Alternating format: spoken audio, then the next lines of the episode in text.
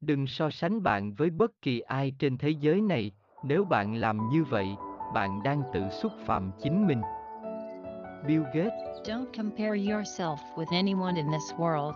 If you do so, you are insulting yourself. Bill Gates